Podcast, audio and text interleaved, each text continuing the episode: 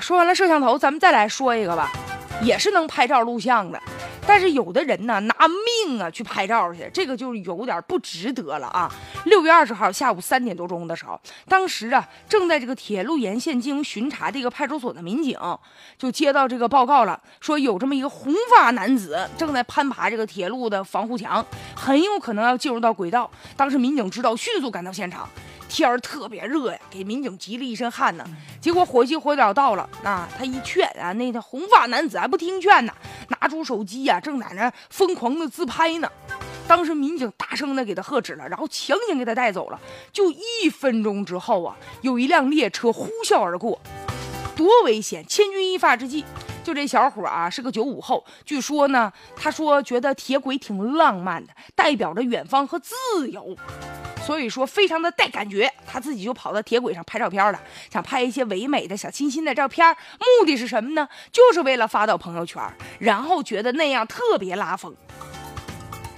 但是呢，由于铁路这不封闭起来了吗？他强行翻越这个护栏，差一点连命都没了，就为了拍几张照片，值当吗？现在民警呢就依据这个治安管理处罚法，就要对他进行相应的这个处罚了。现在也不知道哈，从什么时候开始，这个朋友圈啊就成为各种炫，什么炫富啊、炫娃呀、炫车呀、炫老公啊、炫爱情啊，还有的人就炫自拍呀。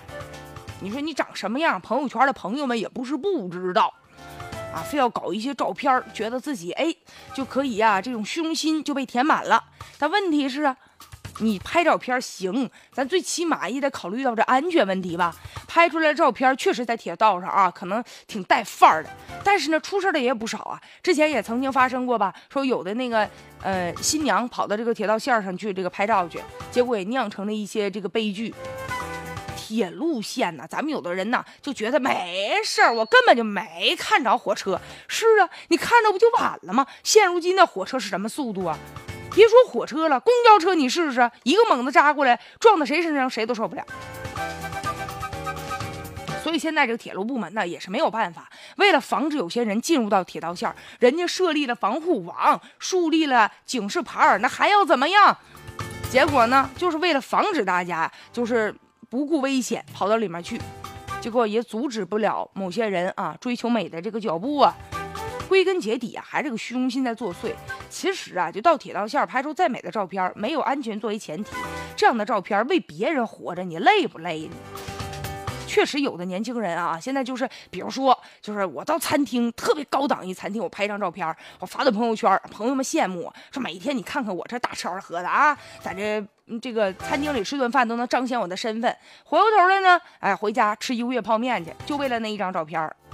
所以啊，为了照片而搭上自己的生活啊，拿出自己的命当赌注，这个实在是觉让人觉得不值得。其实啊，真正内心强大的人，根本不需要在朋友圈发什么来得到别人的认可和称赞。